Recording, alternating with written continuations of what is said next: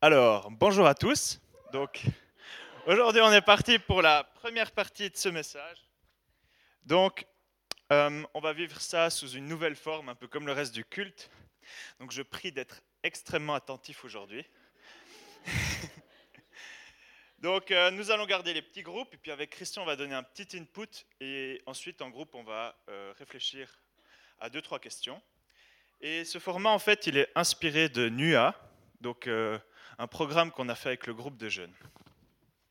Donc, pour commencer, on va lire le, texte biblique de la journée, donc Matthieu 28, 1 à 10. Donc, vous pouvez suivre avec moi.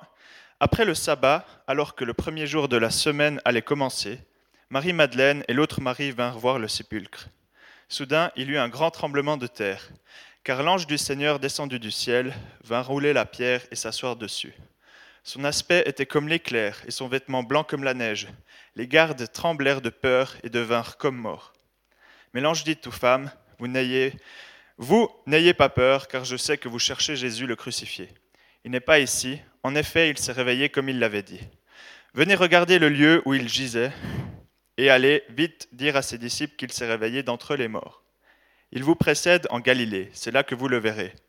Voilà, je vous, je vous l'ai dit, elles s'éloignèrent vite du tombeau avec crainte et avec une grande joie, et elles coururent porter la nouvelle aux disciples. Mais Jésus vint au-devant d'elles et leur dit Bonjour. Elles s'approchèrent et lui saisirent les pieds en se prosternant devant lui. Alors Jésus leur dit N'ayez pas peur, allez dire à mes frères de se rendre en Galilée, c'est là qu'ils me verront. Donc, moi j'aimerais apporter euh, quelques aspects de l'historicité de la résurrection parce qu'en trois jours, l'histoire a pris un tournant. La vie de chaque être humain fut impactée. Euh, notre présence le dimanche matin en témoigne. Et il y a des gens qui sacrifient leur vie pour ce message, pour, ce qui s'est passé ce journée-là. Et ils le font parce qu'ils croient que ce qui s'est passé il y a 2000 ans, ce n'est pas un mythe, mais la réalité qui sauve. Donc Jésus est venu nous libérer du péché, pour ceux qui ne le savent pas encore. Mais pourquoi cet événement est si important? Ben, Paul va nous le dire dans 1 Corinthiens 15. Donc, voilà donc la deuxième partie. Je peux te dire que les parties importantes. Donc, et si le Christ ne s'est pas réveillé, alors notre proclamation est inutile et votre foi aussi est inutile. Nous apparaissons même comme des faux témoins, euh, comme de faux témoins de Dieu, puisque nous avons témoigné contre Dieu qu'il a réveillé le Christ. Et puis la deuxième partie, le Christ ne s'est pas réveillé, votre foi est futile. Donc, Paul, en fait, il nous indique vraiment que la résurrection, elle est importante pour qu'on soit crédible dans notre croyance et dans notre foi. Et c'est pour ça que cet événement est si important et que beaucoup de, personnes essayent de, le décrédibiliser. Donc, ben, la Bible atteste que Jésus est ressuscité, et puis le monde croit que c'est une histoire folle et invraisemblable.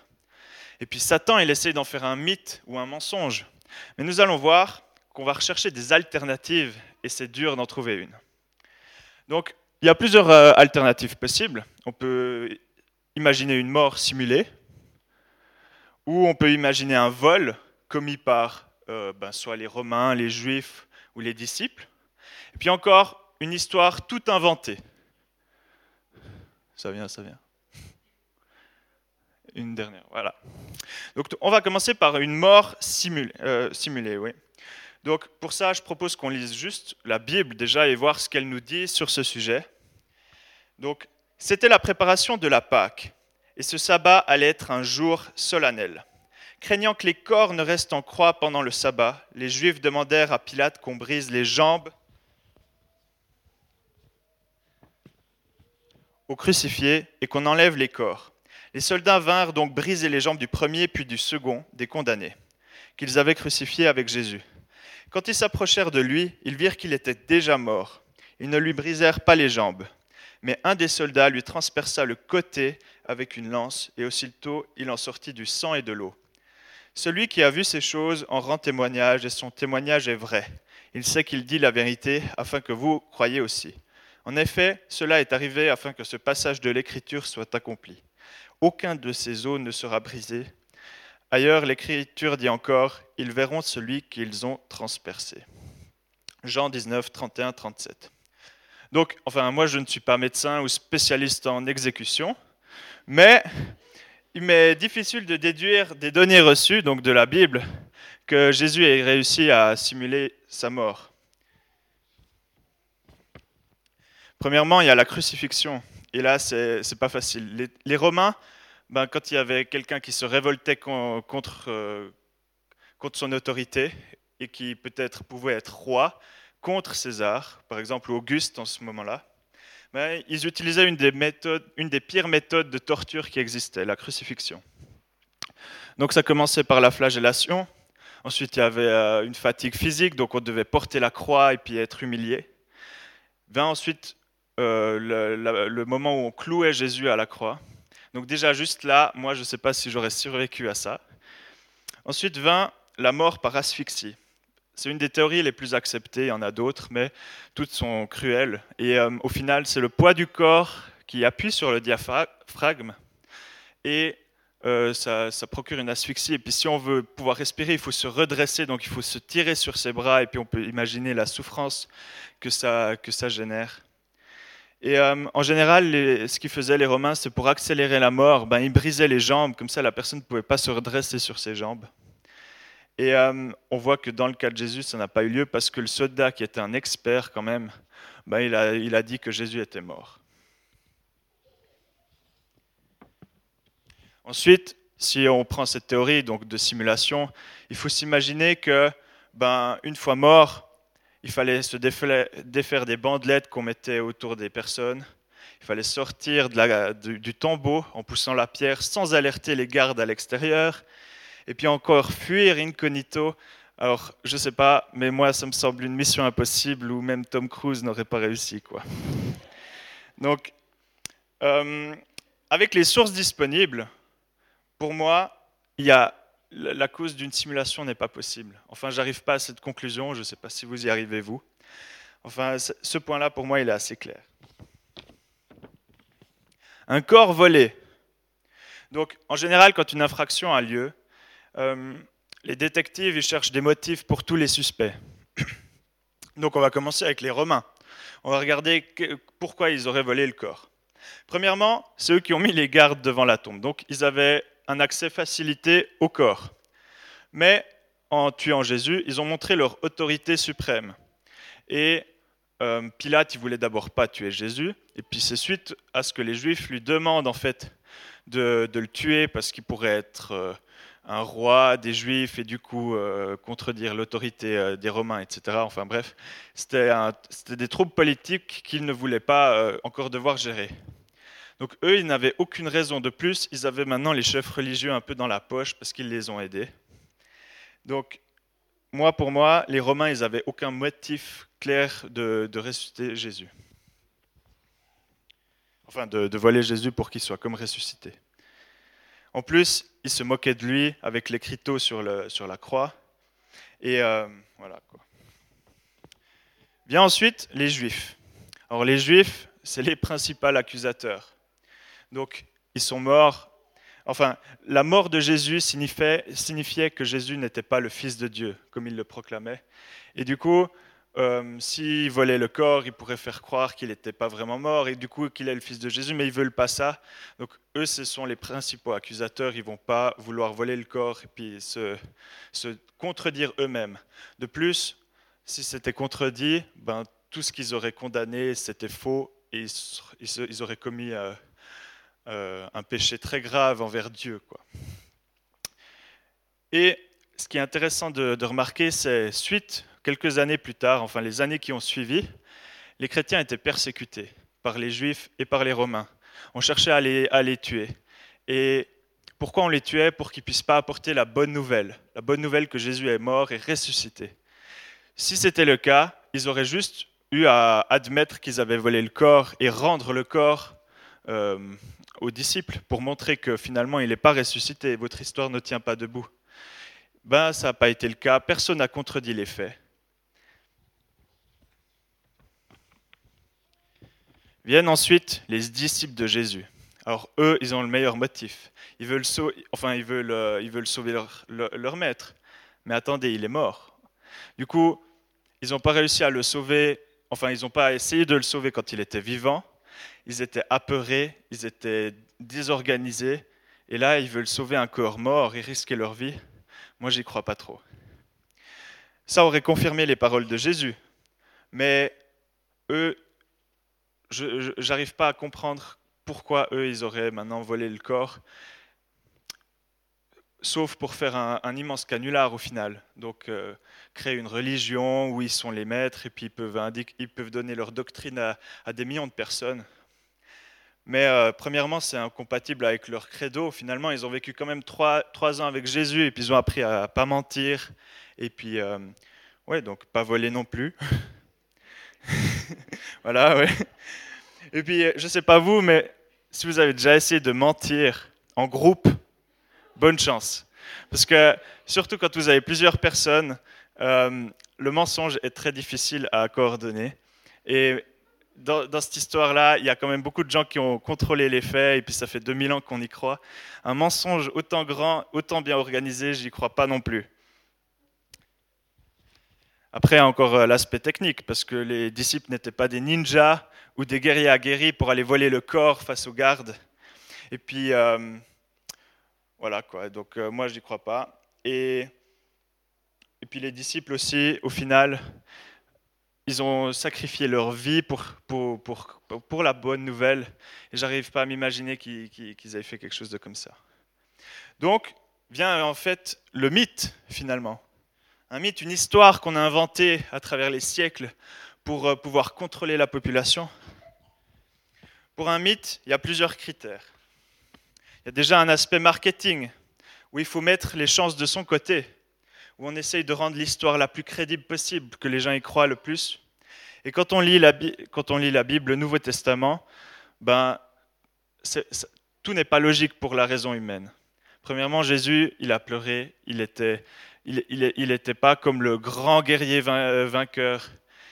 Ouais, enfin, c'est pas ce qu'on ressent quand on lit la Bible. C'était un agneau fragile, mais qui nous a sauvés tout de même, donc par la puissance de Dieu. Et les disciples aussi, ils étaient apeurés, ils ne se sont pas mis en avant dans la Bible. Et pour moi, ça, c'est aussi un aspect qui montre que finalement, ben, si vous voulez créer une histoire inventée, il serait mis en avant. Il y a aussi l'histoire de dans cette période-là, euh, le témoignage légal d'une femme n'avait aucune valeur. Donc, euh, euh, quand on lit dans la Bible le verset qu'on a lu avant, c'est un groupe de femmes qui a découvert et qui sont les témoins premiers de, la résurrection de Jésus finalement. Et s'ils voulaient avoir de la crédibilité envers les gens, ils n'auraient pas choisi de, de prendre un groupe de femmes pour ça. Et finalement, il a encore fait des, il a pris des risques, Matthieu, quand il a écrit euh, son, évangile, parce qu'il a commencé à, citer des sources externes, comme Ponce Pilate ou Joseph d'Arimathée, des gens connus à l'époque et qui auraient pu facilement contester les dires à Matthieu. Donc au final, c'était pour lui très compliqué d'inventer une histoire tout en, en, incluant des gens externes qui auraient pu contredire. Et en fait, tout le christianisme se serait effondré finalement. Et on peut aussi voir sur la longue durée, comme j'ai dit précédemment, les, disciples, ils ont sacrifié leur vie pour ce message. Si c'était une histoire inventée, j'y arrive. Ouais, c'est difficile pour moi d'imaginer qu'ils auraient sacrifié leur vie, celle de leurs enfants, de leurs femmes, de tous leurs proches, pour un mensonge finalement. Donc moi, que ce soit une histoire inventée, j'y arrive pas non plus. Je ne sais pas si vous, vous avez d'autres théories. Mais je propose qu'on en discute ensemble. Tu peux changer la slide. Donc, simulation KNA. Les Juifs, aucune chance. Enfin, j'y crois pas. Les Romains non plus. Les apôtres, on n'y voit pas très clair non plus. Et le mythe, pour moi, c'est pas possible non plus. Donc euh, maintenant, on va, passer le temps de partage. Donc vous pouvez reformer les, les groupes. Puis il y a deux questions. Tu peux passer.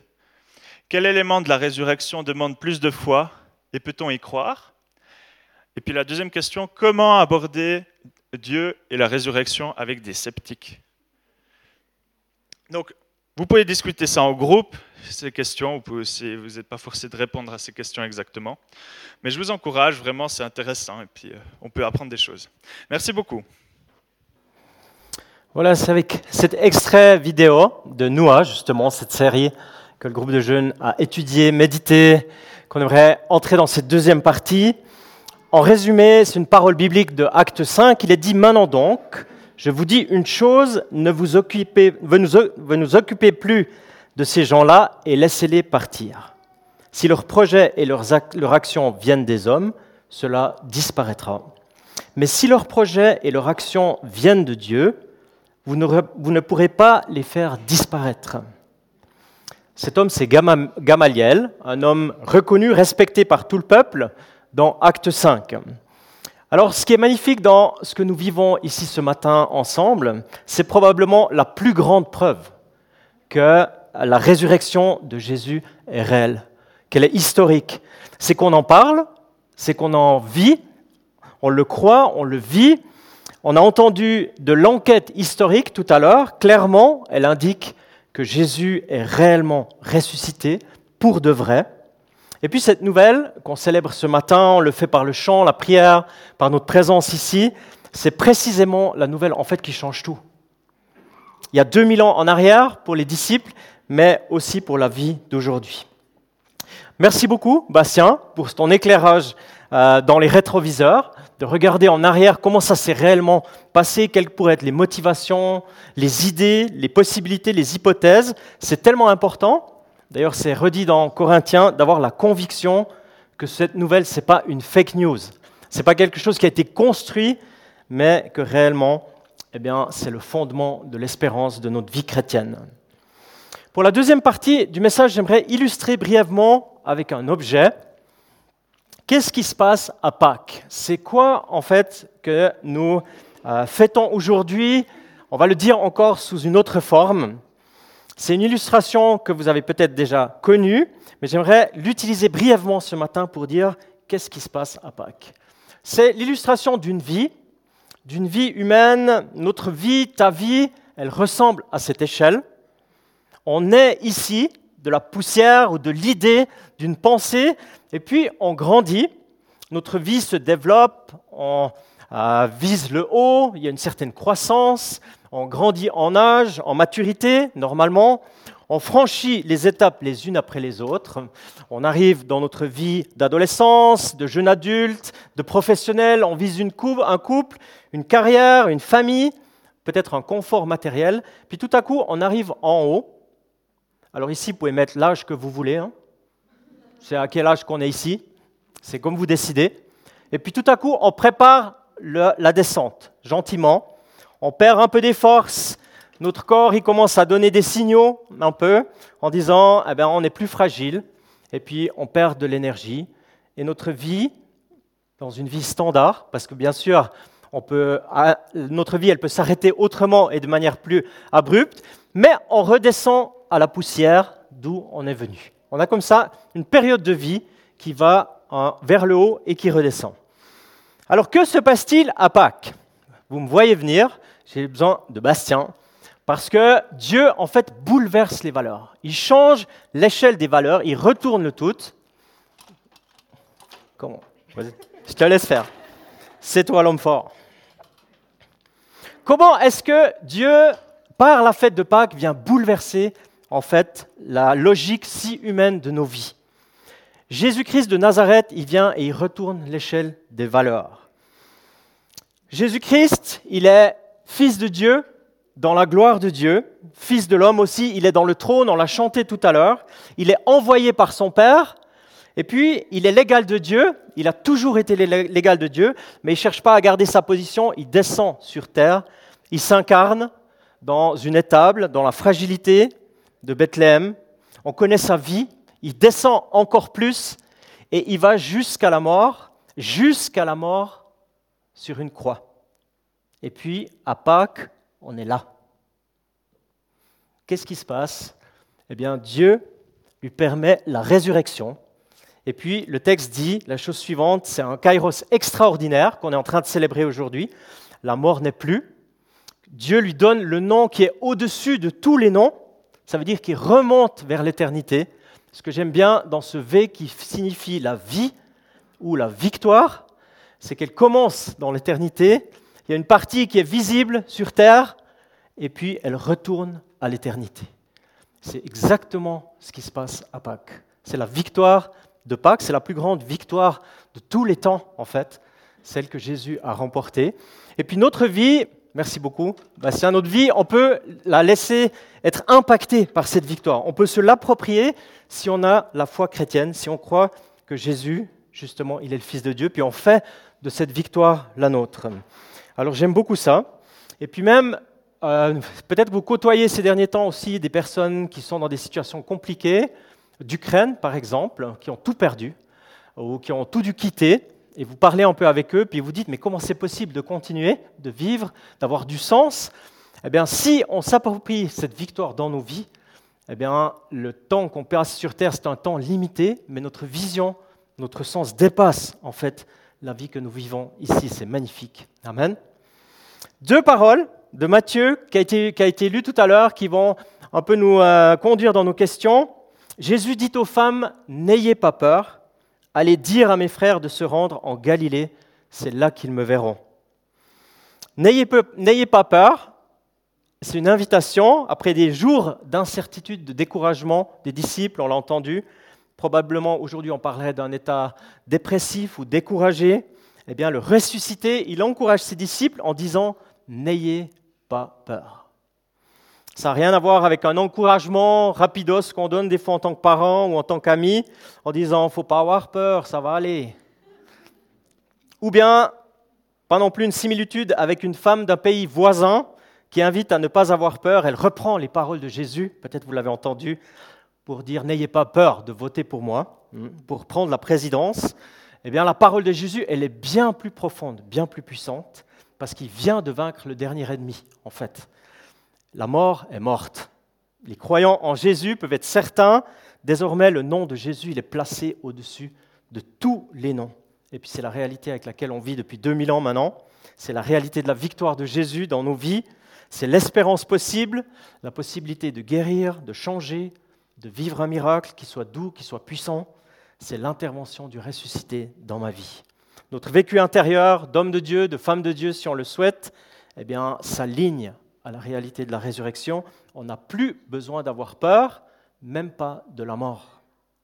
Et puis le deuxième encouragement de Jésus à ses disciples, euh, le vécu en Galilée, le ministère, la communauté, la vie reprend là où ça a commencé, mais avec un nouveau contenu. J'ai été votre enseignant pendant trois ans, accompagné, vous, m'avez vu vivre, vous m'avez entendu enseigner, Maintenant, quittez la tombe et retournez en Galilée. C'est là que je vais vous rencontrer. C'est une nouvelle mission qui débute pour la Galilée, pour Israël, pour la Samarie, pour toutes les nations. Les disciples reçoivent cette nouvelle mission et c'est extraordinaire. Ce qu'ils ont appris de Jésus, ils peuvent le vivre et le partager. Le nouveau point de départ, c'est la résurrection. Ensuite, il y aura encore Pentecôte avec l'équipement du Saint-Esprit, mais on peut le vivre en tant que chrétien aussi aujourd'hui. On n'est pas invité à aller dans la Galilée physique, même si c'est une région magnifique à visiter, mais définitivement notre vie, là où nous vivons, notre cercle d'influence, eh bien, les deux points de départ, j'ai dit, c'est la résurrection et puis le Saint-Esprit à Pentecôte. D'ailleurs, Galilée, à Galile, ça veut dire cercle, la région. Alors, quels sont les cercles de ta vie, de votre vie où vous avez un impact? Est-ce que la résurrection de Jésus change quelque chose dans vos cercles d'influence? On vit dans un temps, je crois, qui est extraordinaire, une possibilité de vivre, de partager cette nouvelle avec un enthousiasme similaire aux femmes qui étaient au tombeau, parce que cette nouvelle, elle a tout changé. Et puis, c'est le partage auquel j'aimerais vous inviter avec deux questions. La première, c'est la suivante. Dans quel domaine de ma vie souhaiterais-je recevoir la parole de Jésus N'aie pas peur Dans quel domaine de ma vie est-ce que je souhaite recevoir la parole de Jésus N'aie pas peur Et puis qu'est-ce que la résurrection de Jésus change dans ce sens? Puis la deuxième question, on est plus sur nos vies maintenant avant d'être dans l'historicité de la résurrection. Quels sont mes cercles d'influence? Que je suis d'accord de partager, mes lieux de vie. Et puis, qu'est-ce que la résurrection de Jésus change dans ces cercles d'influence? Est-ce que j'aurai un témoignage récent à partager? On prend quelques minutes sur ces deux ou trois questions, comme avant. Hein, c'est des propositions, si vous avez un autre contenu, c'est aussi OK, mais de partager un peu, en réalité, qu'est-ce que ça change? Que l'historicité de la résurrection de Jésus est réelle, qu'est-ce que ça change dans ma vie par rapport à mes peurs et par rapport à mes cercles d'influence On prend 5-7 minutes pour partager, puis après on va clore le message dans ce sens. Voilà, on espère que les partages étaient riches.